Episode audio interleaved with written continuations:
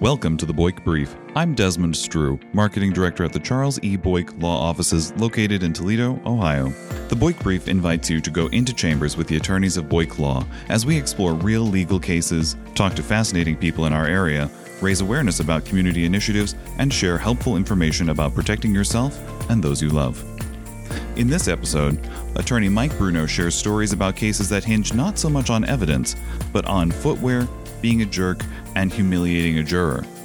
Fellow attorney Katie Harris talks about witnessing a serious clothing misjudgment in court and her own experiences as a juror. Katie also gives tips for appearing in court virtually, and Mike tells a surprising story about how that was happening in the 80s. Mike wraps up with a revealing story about an item of clothing that had his late father, attorney Dominic Bruno, actually asked to leave court. All of this coming up right now on the Boyk Brief.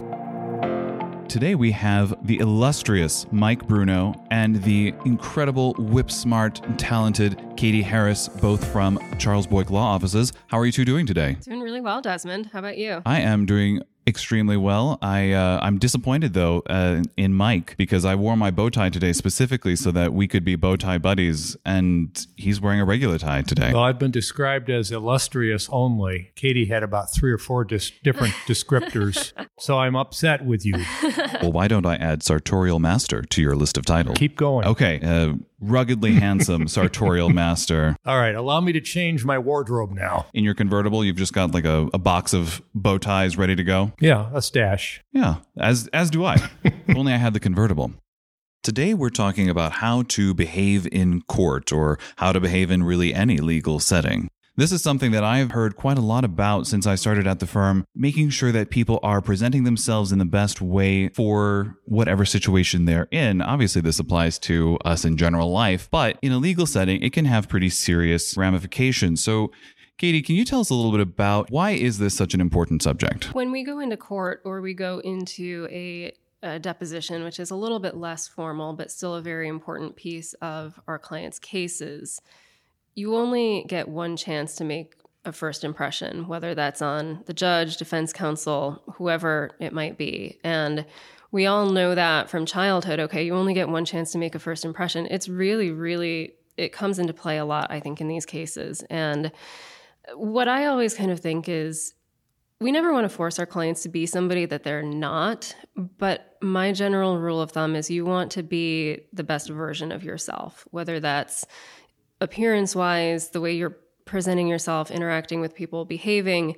um, be true to yourself while being the best version of yourself. And especially when you're talking in a deposition setting, you're sitting across the table getting asked questions by defense counsel. The first thing they're going to do when they go back to their office is not only write down what you told them about your case, your injuries, uh, what happened in the accident, how you're doing now that's all very important and it's going to get written down and sent over to the insurance company but they're also going to write down little notes about how you acted what their perception of you was were you dressed sloppily? All those little things that build into the whole picture of who you are as a witness should we eventually get down the road to a trial setting. Wow your your appearance and how you behave can make a really big difference in the success of, and the outcome of your case. It can set a tone for sure is what i would say. That makes sense so, Mike, what what type of advice do you give specifically to your clients in a general sense when you're getting ready for something like this? Well, Desmond, we live in a different age, and because I'm the oldest man in the room, I'll tell you a little bit about the differences.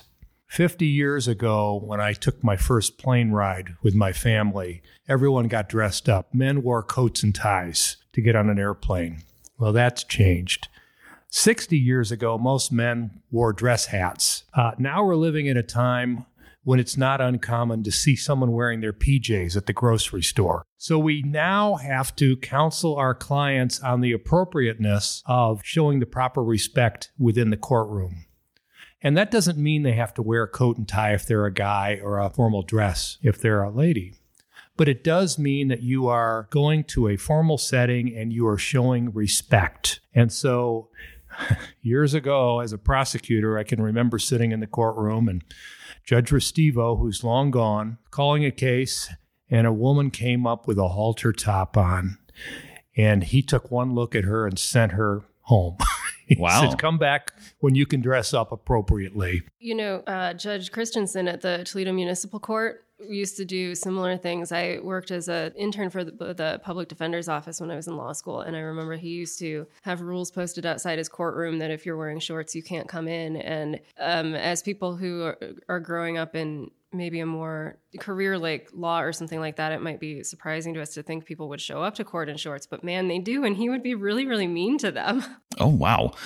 Well, and you know that is a it's an interesting thing, and you're Mike. You're right that the culture has around dress and attire and appearance has dramatically changed since your first plane ride. But as we get into you know we step into the courtroom, the idea is essentially to dress in the best version of yourself, as Katie said, but also to, you spoke about the respect for the court. So what does that mean for a uh, client, and what does that mean for people on the other side of the room?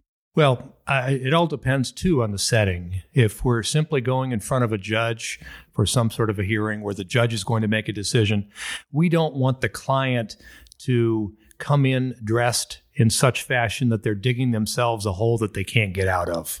Okay. We don't want to prejudice the mind of the court before any facts are heard. If it's a jury trial, then you've got eight pairs of eyes sitting in that jury box at all times during the trial, looking at the client or the lawyers, out the window, wherever. But you can't expect that the jurors are going to miss out on something. So, years ago, I had a trial, and it's a trial about what to wear and how something you wear in the courtroom could affect the outcome. But, anyways, my client, and I was defending in those days, my client rear ended a lady. So it was a clear liability case. The case could not be settled. So we were in the courtroom. But a week before, I brought my client in and said, Here's how it goes in the courtroom. We got to show respect. We stand when the court, when the judge comes in, we wait till the judge lets us sit down. Uh, it's yes, Your Honor, no, Your Honor, all that kind of stuff. But I noticed he wore an earring. And the earring wasn't just an ordinary earring, it had a little saying on it. And I won't give the full saying, but it started with the letter F and ended with off. Oh wow. Oh my gosh. and so I said, Mr. Client, you're going to leave the earring at home because that would not be the appropriate thing to wear in a jury trial. He says, No, I can't. I said, I've, I've got to wear it. He says, My best friend gave it to me. He died a week later. I've never taken it off. I never will.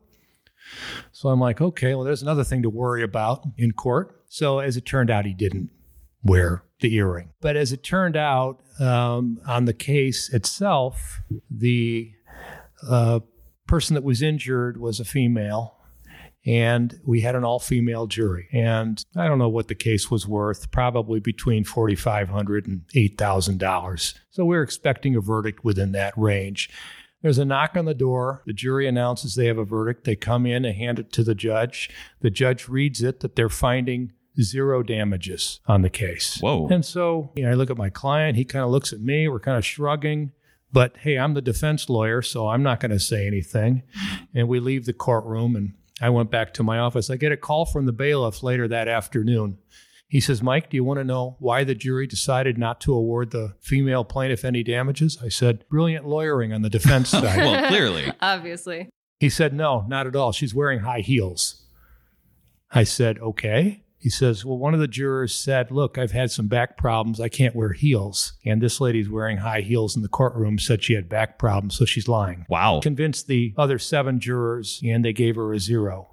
So what I thought was going to turn on an earring turned on a pair of high heeled shoes. You know, that doesn't surprise me at all. Um, but it really makes me think about something that Desmond, you and I have actually talked a little bit about before, as far as, um, you know, men, lawyers, clients, whatever, they're, it's kind of easy for them. They just put on their dress shoes, dress pants, a button up shirt, maybe a tie. If you're the lawyer, you're going to be wearing a full suit going into trial.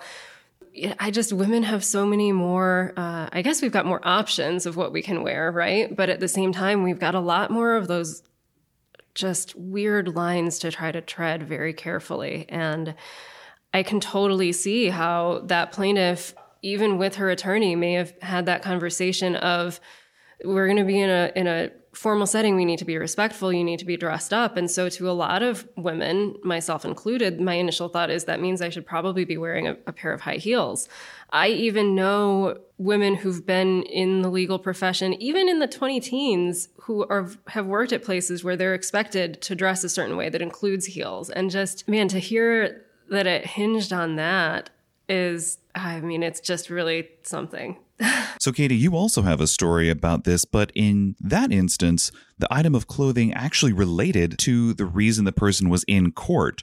Can you tell us a little bit about uh, that? Yeah. So it's interesting. Like Mike, I come from a background where I worked as a defense attorney for a few years before moving over to represent plaintiffs finally. When I was a defense attorney, I was working on a case that was a bar fight case, right? So a guy got injured at a bar and as you might imagine, when those kinds of injuries happen, there's there's a decent amount of alcohol that's been consumed generally, which was the fact in this case. So we go to take the deposition, and in walks the plaintiff, and he's got, I think he had jeans on, a t shirt, and he's wearing very visibly a Budweiser hat. Oh no. And it just was so funny to me. I was new. I had I'd been working at the courts for a few years. I was just new into actual private practice of law. It was the first deposition I ever went to. And I remember just sitting there thinking, "Oh my gosh, why would you in a case that involves your alcohol consumption and things like that, why are you walking in here wearing a beer hat? I just couldn't believe it. So yeah, like definitely you don't you don't want to do that. At the very least, don't do that. yeah. I mean, it's just, again, it's one of those little things where are you making the best impression that you can by wearing something like that? Do you really want the defense attorney to go right to the insurance rep? Mr. Plaintiff showed up and he was wearing a Budweiser or a Bud Light hat to his deposition. Uh, it's not it's not the impression you want to be making. It's not helpful for your case by any means. And you might also say the opposite is true as well. Chuck told me a story about a gentleman who was an avid motorcycle rider that he had represented. The gentleman had the whole look going the big beard, long hair, tattoos, and a leather jacket. When he arrived in court, however, he was wearing a three piece suit and dress shoes with his hair pulled back. He simply looked like a different person. According to Chuck, it didn't sway the case against him, but it made a very strong, almost confusing impression on everyone in the courtroom. Yeah, if you're not being authentic to yourself, if you're trying to be a square peg in a round hole, your uncomfortableness is going to show through in a way that will it, it, could manifest in any number of ways. If you are uncomfortable and you seem nervous, then especially if you're in front of a jury, is how is the jury going to interpret those those body language cues? You feel stiff and uncomfortable in what you're wearing because it's not true to you. Are they going to look at you and think that your fidgety behavior is because of you not being truthful or something like that. That that would be my biggest worry is that you just give off all of these cues that people are going to interpret in a way we have no control over. I would agree to a certain extent, but there are some people that if they stay within themselves should never enter in a courtroom. No, that's absolutely true. And I recall a case I tried years ago where my client was a big jerk. Okay, that's the easiest way to put it. yeah. An absolute jerk, and he couldn't hide it. I said, You got to calm down. You got to keep your mouth shut. Don't do this, don't do that, blah, blah, blah. Just sit there, smile. Well, couldn't couldn't abide by those instructions. So during every recess, this particular client had his cell phone on counsel tables and was barking out orders to whomever his minions were at home or work or whatever, as if he was master of the universe. And he's doing this in plain sight of all the jurors who are coming in and out of the courtroom during well, they hated him. Yeah. Their verdict reflected that. Yeah.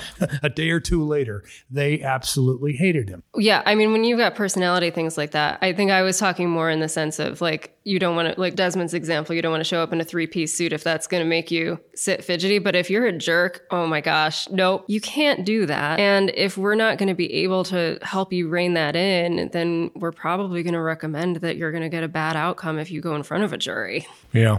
So in the same case, uh, I put the guy on the witness stand and I, you know, state your name, where do you live, blah blah blah, and then I ask him a question about the accident, and he says something completely non sequitur. It didn't even answer the question, and I said, "I'm sorry. What did you say?" He says, "I was joking."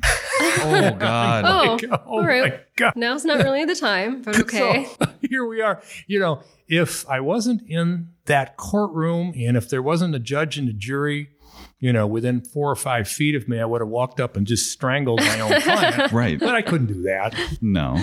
So maybe this is my lack of understanding about how trials work and how decisions are made there. But it sounds like juries sometimes make judgments based on appearances and impressions, not just the evidence that we would assume they would. Mike, is that fair to say? That's not only fair, that's widespread. Like I said, jurors decide cases on a number of different grounds. They'll pay some attention to the facts. They might listen to a little bit of what the law is that the judge gives, but uh, they're looking at everybody and they're trying to do what's right and they're going to play favorites and they're going to, you know, go in the jury room and communicate with each other. We're living in a time now where there's polarization going on, so people can easily criticize and find things not to like about someone. And so my thought process is that those eight sets of eyes that are sitting are going to look for some reason not to give my client the money he or she deserves. They're going to look for it. And it might not be found in the evidence, it might not be found in the jury instructions, but it may be found on what's going on in the courtroom, outside the courtroom, during a recess, or whatever. So I've heard too many stories and I've lived too many of that, too much of that over the course of 37 years of practice. And yeah, I just was thinking because you said they'll they'll listen to a little bit of the law that the judge gives them as lawyers getting ready for trial. I don't know.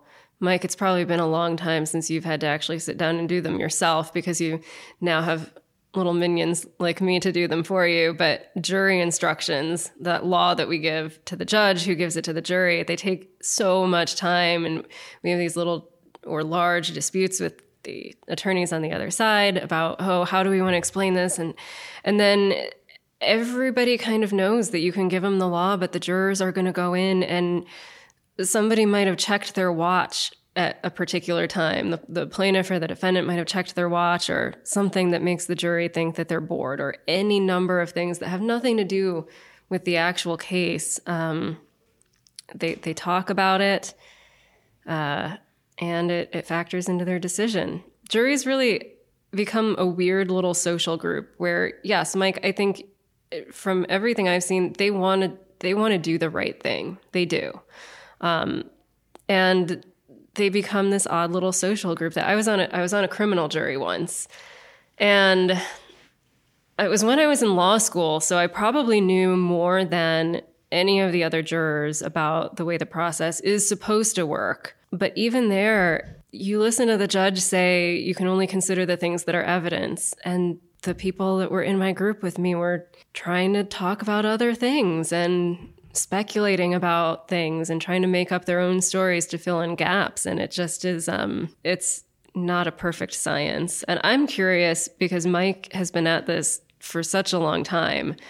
Uh, if there are experiences you've had where you have thought for sure that a juror was either on your side or was definitely against you and it's come out just completely the opposite way when you've talked to them after well, I was thinking of jurors on my side, and I knew that they were on my side.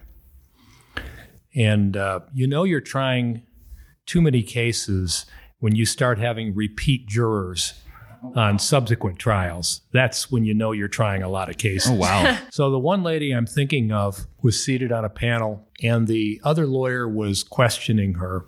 And you're able to ask questions about background and employment and you know some limited information that way. But the rule is you don't get too personal. And the best of all rule is don't embarrass that juror okay? Well opposing counsel certainly did his best job of doing both getting personal and embarrassing her Oh, wow. because this lady was out of work. She had children. And he all of a sudden just asked the question i don't understand ms so and so how do you support yourself? Oh, oh my wow. god. And then there was this pause.